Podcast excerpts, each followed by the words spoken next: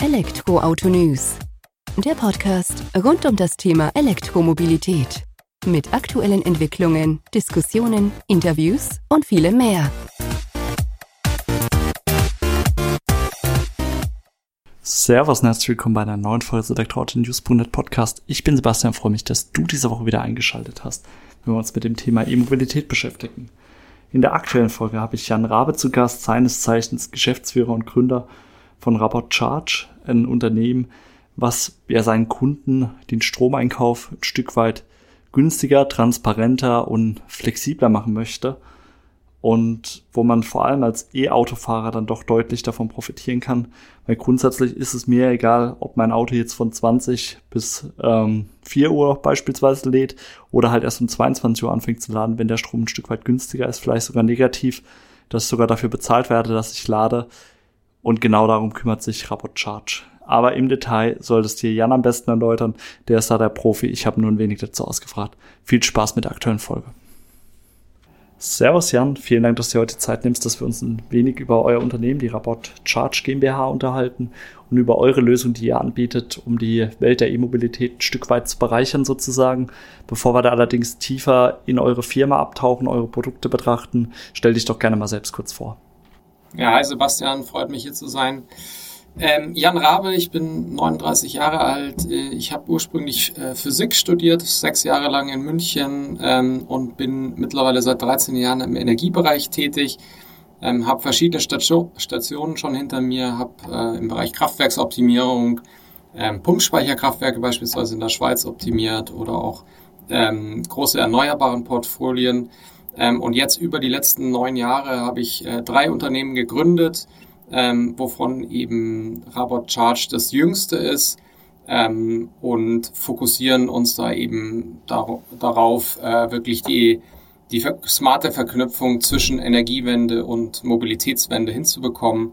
Und das ist etwas, was, was sozusagen auch und meine, meiner persönlichen Vision entspricht, eben dieses ganze Thema Energiewende erfolgreich umzusetzen kein leichtes Brett, was ihr da bohren wollt, sozusagen diese smarte Verknüpfung der Energiewende mit der Mobilitätswende unter ein Dach zu bekommen. Was ist denn der Ansatz von eurem Unternehmen? Ähm, es ist mittlerweile relativ klar, dass wir sowohl e- Energiewende als auch Mobilitätswende brauchen. Es geht in der öffentlichen Diskussion sehr, sehr häufig darum, möglichst viele Assets, also erneuerbare Assets, aber eben auch Elektroautos auf die Straße zu bekommen ähm, oder ins Stromnetz zu integrieren. Es wird aber noch sehr wenig darüber gesprochen, was für Herausforderungen da äh, zu tragen kommen. Und ähm, wir werden, wenn man jetzt mal in die Zukunft schaut, ein paar Jahre, dann werden wir ein System haben, wo wir in bestimmten Zeiten sehr, sehr viel Energie haben werden.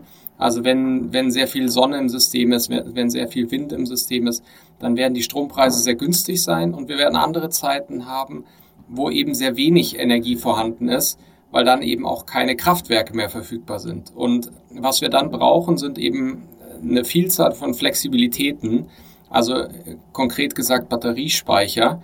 Und ähm, da sind sozusagen die Elektroautos prädestiniert dafür, ähm, eine, eine Schwarm, einen Schwarm zur Verfügung zu stellen, um diese Schwankungen im Energiesystem auszugleichen. Das mit, der, mit dem Schwarm, das haben wir auch so schon mal von Silke Backschick von äh, VW gehört, die bei uns zu Gast war. Die hatte genau den gleichen Ansatz oder Einsatz gehabt, wo sie gesagt hat, wir müssen dazu schauen, dass wir eben die Batterien auf Räder sozusagen auch nutzen, um die da zu integrieren. Und da setzt ihr ja meines Wissens nach auch mit eurem Produkt an, dass ihr eben genau diese Verbindung hinbekommt, die fahrende Batterie sozusagen zu verbinden mit äh, Gewinnung erneuerbarer Energien, Photovoltaikanlagen oder auch eben ja mit dem Strom aus dem Netz, soweit ich das verstanden habe. Das ist korrekt. Also äh, wir sagen, wir wollen eigentlich unsere Kunden enablen, ähm, das Maximale aus ihrem Gesamtkonstrukt herauszuholen. Und das me meiste herausholen heißt in dem konkreten Fall, die Stromkosten möglichst zu minimieren und den Anteil erneuerbarer Energien zu maximieren. Also sozusagen eine Kombination aus ökologischer und finanzieller Optimierung. Und was wir dafür machen, ist ein System, dass wir quasi jeden Haushalt individuell basierend auf den Präferenzen des einzelnen Kunden optimieren. Das heißt, ähm, wenn man sich das ganz konkret anschaut, normalerweise ist es ja so, man, man hat ein Elektroauto, man kommt nach Hause und man steckt das Elektroauto an und es wird sofort geladen. Ähm, das sind normalerweise nicht gerade die Zeiten, äh, an denen die Preise eben günstig sind für den Strom. Ähm, und was wir dann machen, ist basierend auf den Präferenzen des Kunden dieses Lademanagement zu optimieren. Und wenn man das äh, smart löst über automatisierte Lösungen, dann ist es eben so, dass sich die Stromkosten dadurch um die Hälfte reduzieren lassen. Und das haben wir eben umgesetzt. Das heißt, wir haben sozusagen einen zeitlich variablen Tarif, den der Kunde nutzen kann. Und wir haben gleichzeitig eine Optimierung äh, seines Haushalts, wo eben verschiedene Assets inklusive Elektroauto optimiert werden und dadurch sich die Kosten signifikant reduzieren lassen. Und wie geschieht das jetzt in der Praxis? Ähm, muss mir das vorstellen, dass ihr da mit der Wallbox dann verbunden seid oder wo ist euer Ansatzpunkt? Wo ist euer Produkt? Wo greift das? Genau, also in der Praxis ist es so, der ähm, Kunde, der Elektroautobesitzer, schließt einen Stromliefervertrag mit Rabot Charge ab. Ähm, das ist eben ein zeitlich variabler Tarif. Das heißt, die Preise fluktuieren im Laufe der Zeit.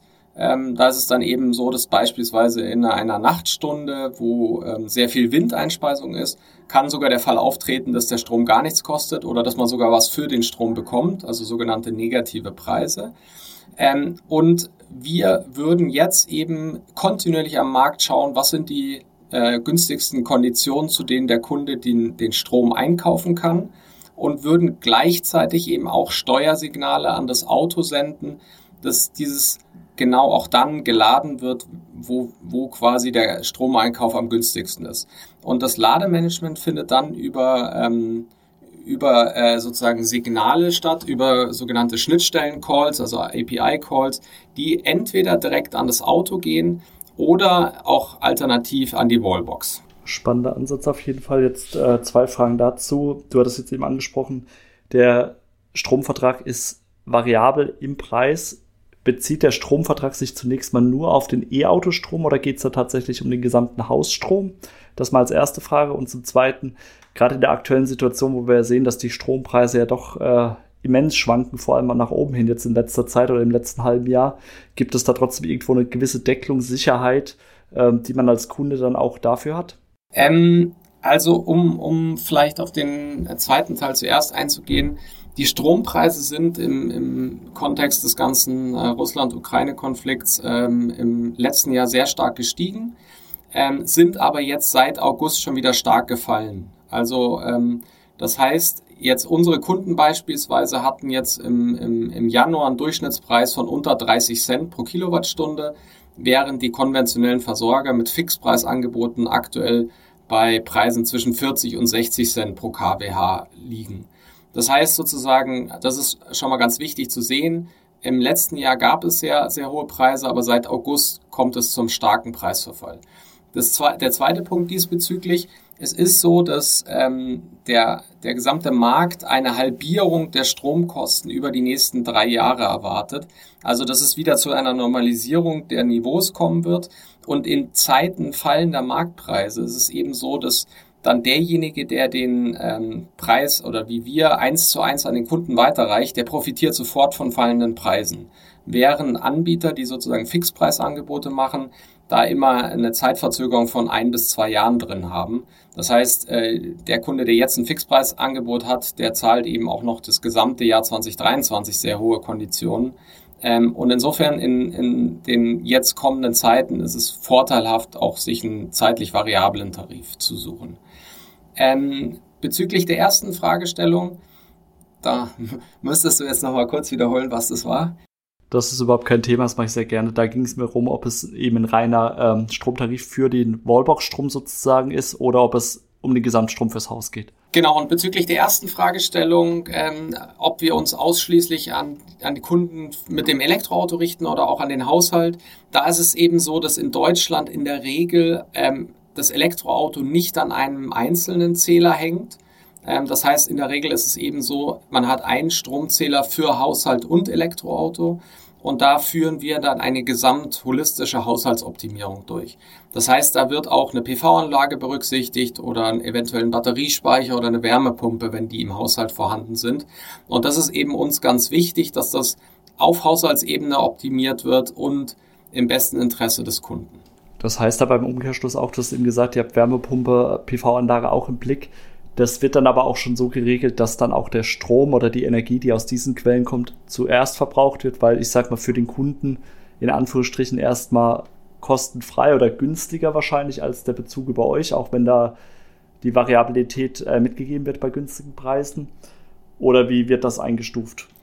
Das ist genau richtig. Also es ist tatsächlich so, wir fokussieren uns auf die, auf die Optimierung des Strombezuges aus dem Stromnetz. Das heißt, wenn jetzt ein Haushalt eine PV-Anlage hat oder einen Batteriespeicher, dann würde dieser Strom natürlich zuerst verwendet werden.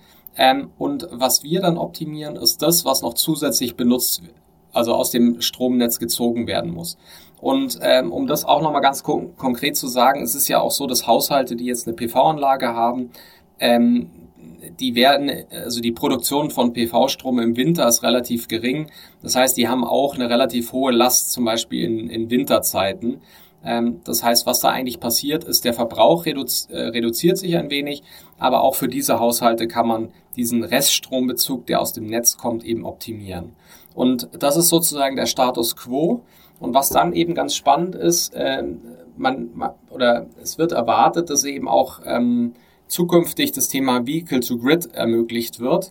Das bedeutet, dass man dann auch tatsächlich aus dem ähm, Batteriespeicher des Elektroautos in das Netz ausspeisen kann. Also dass man sozusagen den Speicher nicht nur dafür nutzt, ähm, den Zeitpunkt, wann man aus dem Netz bezieht, zu optimieren, sondern dass man tatsächlich das Auto sozusagen als Stromspeicher zur Verfügung stellt und dann nochmal deutlich mehr finanziell da, da, dabei partizipieren kann. Und ähm, ich sag mal, es gibt ja auch Marktbegleiter bei euch, wir hatten im Vorgespräch kurz drüber, Tipper aus Norwegen ist da ein Begriff.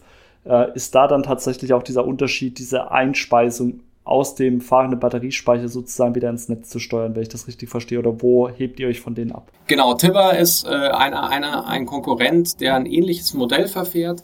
Ähm, Im Gegensatz zu Tibber gehen wir eben nochmal deutlich stärker in, in, das, äh, in die Einzelkundenoptimierung. Das heißt, wir berücksichtigen eben auch andere Assets wie eine PV-Anlage, wie eine Wärmepumpe.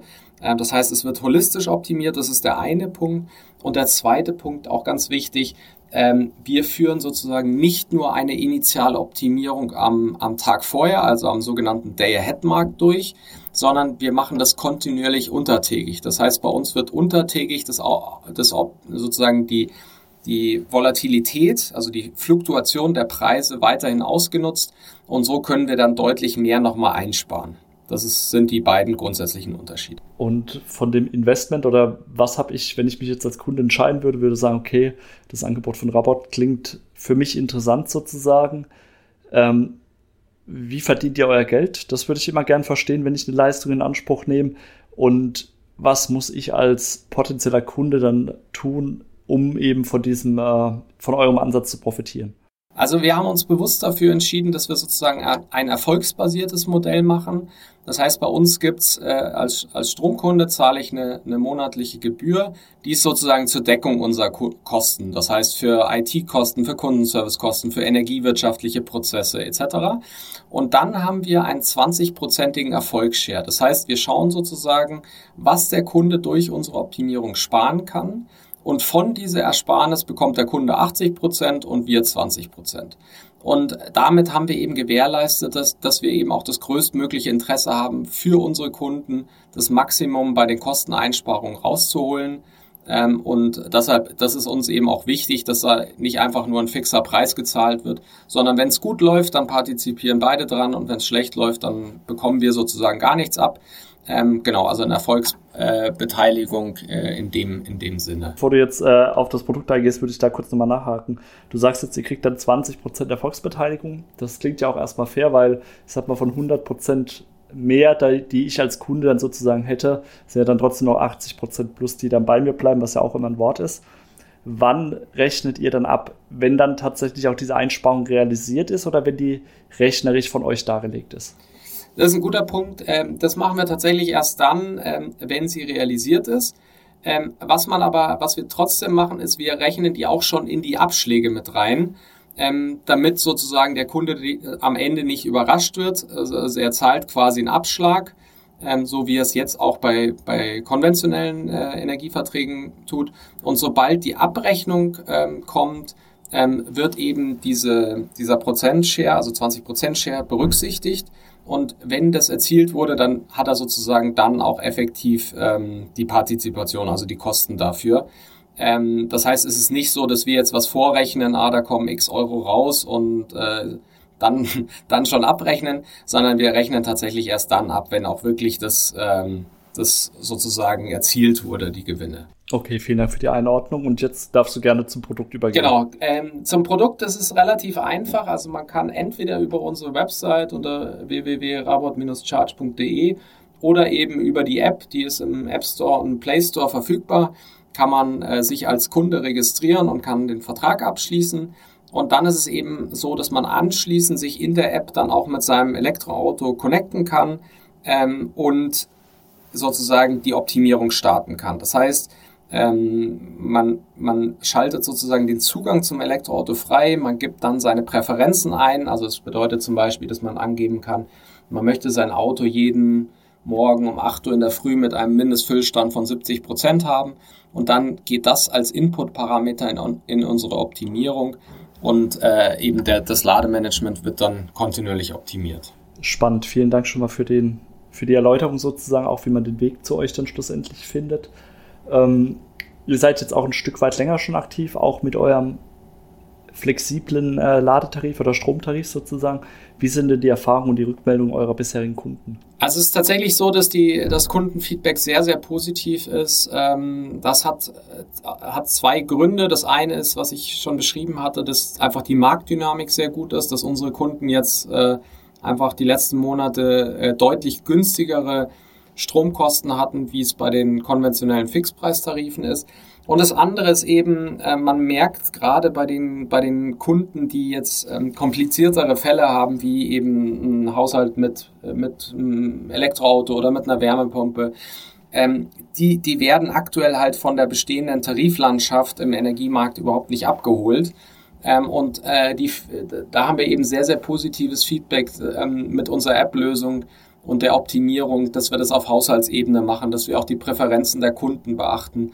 Ähm, und von dem her sind wir da sehr zufrieden, sowohl was sozusagen das Produktfeedback angeht, als auch eben das ähm, sozusagen marktseitige Feedback einfach bedingt ähm, durch sehr günstige Einkaufskonditionen, die wir unseren Kunden da ermöglichen. Vielen Dank, Jan. Dann haben wir, glaube ich, jetzt einen ganz guten Überblick über euch, euer Angebot sozusagen erhalten und haben da hoffentlich den einen oder anderen äh, Zuhörer, Zuhörerin begeistert, dann auch mal bei euer Angebot nachzudenken, bei euch vorbeizuschauen. Danke für deine Zeit. Danke, danke auch dir, Sebastian. Das war sie also auch mal wieder die aktuelle Folge des Elektroauto-News.net Podcast. Ich freue mich, dass du eingeschaltet hast diese Woche, dass du wahrscheinlich wieder ein Stück weit oder einen Blick mehr in die Szene reinbekommen hast, in die E-Mobilitätsbubble, wie du davon profitieren kannst und wie du dich vor allem auch für die Zukunft aufstellst, wenn du jetzt vielleicht schon Photovoltaikanlage oder Wärmepumpe im Einsatz hast und dann eben auch mit dem Modell von äh, Rabot Charge zu profitieren, wenn du es denn einsetzen magst. Wie gesagt, es gibt noch Tipper aus Norwegen, die als Marktbegleiter unterwegs sind, die nicht ganz so tief integriert sind, wie uns Jan erläutert hat.